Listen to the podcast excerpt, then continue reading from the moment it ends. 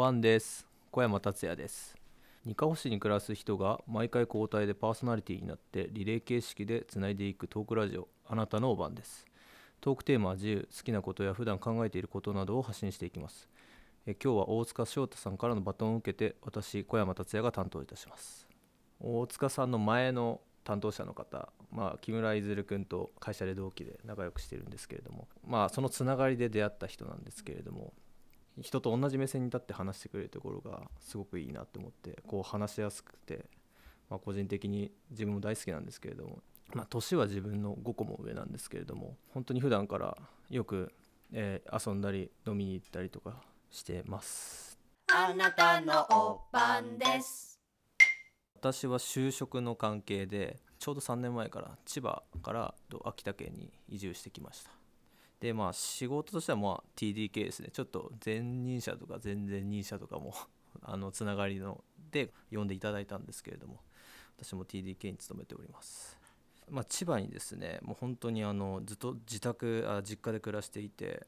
一人暮らしはこっち来て初めてなんですけれどもまずこう秋田に来るって分かった段階でこう思っていたことというかこう人生で一番の田舎っていうかここまで田舎な場所って経験したことなかったんで、まあ、ちょっと来る前からどんな場所か Google マップとかで探なんかこう検索してみたんですけどもこんなところ行くんだみたいな ちょっと怖かった部分があってちょっとそうですね身構えていた部分はあったんですけれどもまあ来てみれば本当にいろんな楽しい友達とかも増えてまあ趣味とかもねいっぱい増えたんでかなり充実しております。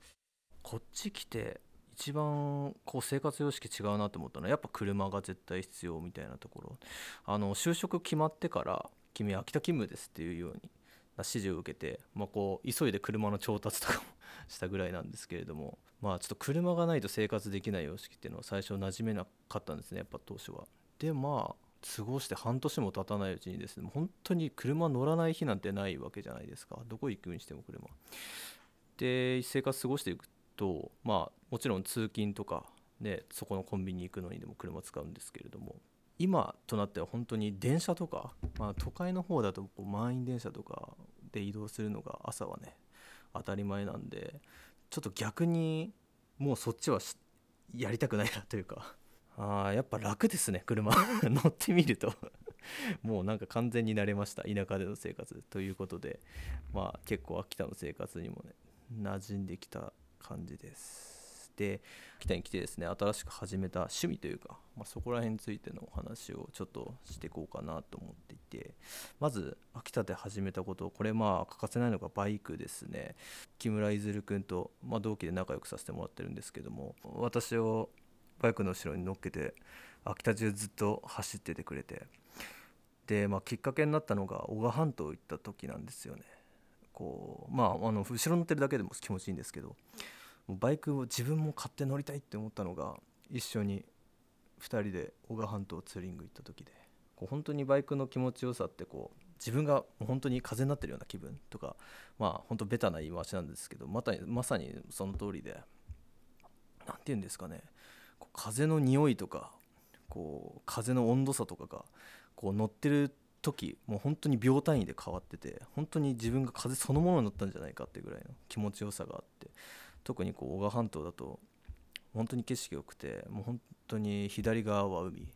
で右側はすごい広大な山の景色見える。でまあそんなね道その素晴らしい男鹿半島のツーリングを得てですね私もちょっとバイクを本当に秋田来てですね免許を取って彼とまあずっとツーリング続けてます。去年男鹿半島シーズン初乗りみたいな時にバイクでね郵便配達してるお兄さんとすれ違って結構若い方でした。対向車検がバーッとすれ違った時にもうものすごい絵があったんですよ。なんか言葉じゃちょっと言い表せないくらいなんですけれども仕事中にする顔じゃないというか。すごいいい顔でこっちもちょっとおかしくなっちゃって、まあ、バイクに乗りながら笑っちゃったんですけれどもすごいなんか印象的な出来事で、まあ、ほんとそれぐらいなんか小川のツーリングって特別なものなんだなって改めて感じます、まあ、特にバイクなんて本当に風景綺麗だったりとか、まあ、街中走ってたんじゃここまで続いてないと思うんですよ。バイクの趣味も。なんで本当に7号線には感謝ですね。7号線本当最高です。ツーリングとしては。自然結構自分好きだなっていう気づかされた部分があって本当にそれこそ去年なんか秋田中ずっとどこでもツーリングしてたんですけれども地元帰ってきて自分の地元ってこういう場所ないのかなとかそうちょっと見直すきっかけくれたっていうか秋田の生活で終えてですねなんか自分の地元への考え方もちょっと変わった部分があります。むしろこっちに向いてる人間だったのかもしれませんそのこっちの生活に馴染めずに都会から来てね辞めていく人っていうのは少なからずいるんですけれども私はそうはならなかったわけであの秋田の自然今十分楽しめているんで適正というかあの楽しむ素質があったんだと思いますよ。こう大学終えで、まあ、就活をしたわけなんですけども、まあ、内定4つくらいあったんですよ。でまあそれぞれの会社で自分まあやりたそうなことそれぞれあるしまあ言い方変えるとまあ何でもいいってわけでもないですけどどれでもいいなっていう感じだったんですよね。まあ TDK に就職すれば最悪秋田なのかもしれないですけどまあそれでもその時秋田行くなんて思ってなくて あの就活の面接でですね決まってるわけじゃないんだけども秋田で就職したら嫌だっていう風にこう面接で聞かれるんですよ まあ嫌だとは言えないんで「いや行きます!」って言って 内定をもらったわけですけれどもだから秋田へ行かされたとしても文句は言えない立場で。えー、まあもちろんそうですよ。地元に近い方ところでもあのー、なんだ勤務先あったんでその千葉にも TDK の勤務先あったんでもうそこで働く気満々でしたねその時は。ただまあ就活の面接なんてとりあえず内定1個でも欲しいっていうような心境だったんでまあそうですよね。もう秋田でももう腹くくるしかないって思いながら。鉛筆でもね転がして決めようと思った先にですねこう内定通知ってあるわけじゃないですか。こう電子メールで就活のやり取りも人事の方としてるんで大体メール形式でですね内定通知なんてくるんですけれども、まあ、TDK だけはですね手紙で汚したわけですよ。ちょっと嬉しかったんでしょうね。なんか本当にそういうそんな些細な理由で TDK 就職を決めた節はありますね。本当人生面白いもんだなって思うのが本当にこんなちょっとした些細な理由で秋田に来てまさかこうバイクまで乗り回してなんて思ってもその時は見なくて。まあでもこういう決断で自分本当に満足してます。まあ転勤の可能性はもちろんあるんですけれどもまあ私の位置としてはあのまだしばらく秋田に行きたいなっていう思いがあってまああの多分仕事の都合上多分ここに居続けるってありえないとは思うんですけれどもまあ自分の意思としてはあと本当5年とか10年とかはこっちで生活したいなって思ってます。それぐらい今の生活充実してるんで。木村いずるには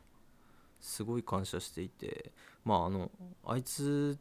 あのいずるくん自身がまあすごいあの遊んでて楽しい相手ではもちろんあるんですけれども、まあ、それ以上にこう大塚さんとか、まあ、森俊平だとかそういう他の人のつながりも俺に分け与えてくれた。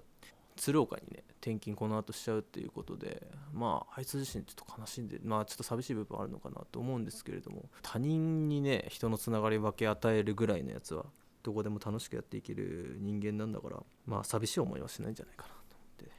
まあちょっと会えなくなるのねもちろん寂しいですけどそこまで不安に不安がらなくてもいいとは思います。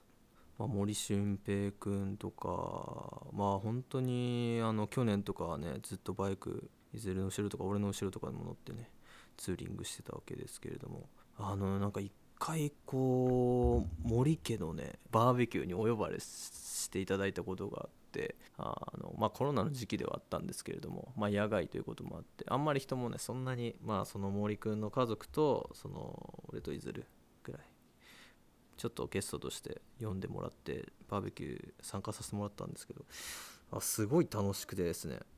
そのバーベキューっていう行為をするのは中学生以来っていうかあのまあ中学生ぐらいの時は全然自分のじあの父や母の実家でねやってたんですけどもそれ以降めっきりなくて本当に十何年ぶりとかこう人んちのテンションで一緒にバーベキューやってっていうのがすんごい楽しくてなんか本当に感無量でした。楽しかったです。また是非やりましょう。本当に仲間たちのおかげで秋田の生活充実してる部分大きいです、はい、まあ、人とのつながりの話をするとここ上郷小学校で今収録してるんですけれどもあの実はここ来たの初めてじゃないんですよ。あの一軸市っていうんですか。そのイベントのあのスタッフでここに訪れていたことが、えー、と出店をするための、えー机椅子の運び出しをしたりだとかあとはこう体育館の装飾品ですかの飾り付けとかを、えー手伝わせていただいておりました。まあなんか本当に初めて来た時はまあここちょっとね廃校になっちゃったっていうのを聞いたんですけれどもあこんな綺麗なところを使い勝手もなく誰も来なくなっちゃうんだっていうの寂しい思いだったんですけれどもまあなんか一軸一当日とかもね来させていただいたんですけれどもあすごい盛況しててよかったなって思ってます。っていうのもその私の職場の上司の方があの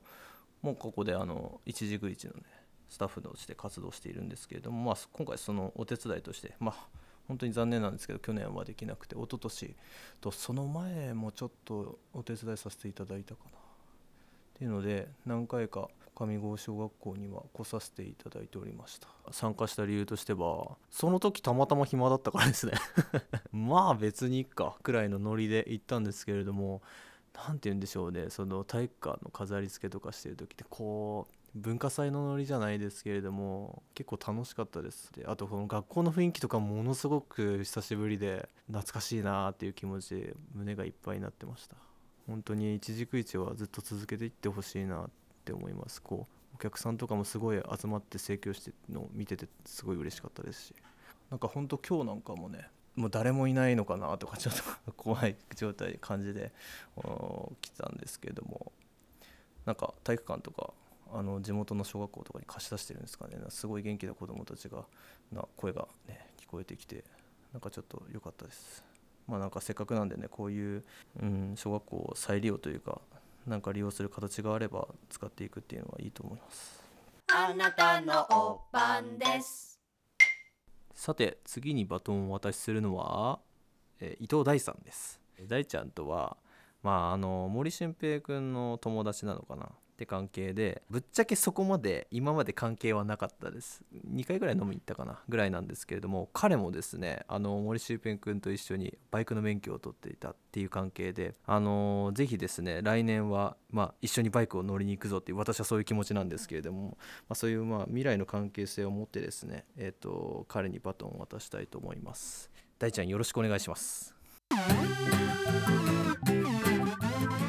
ということで今日の晩は小山達也でした。次回は来週金曜日更新です。お楽しみに。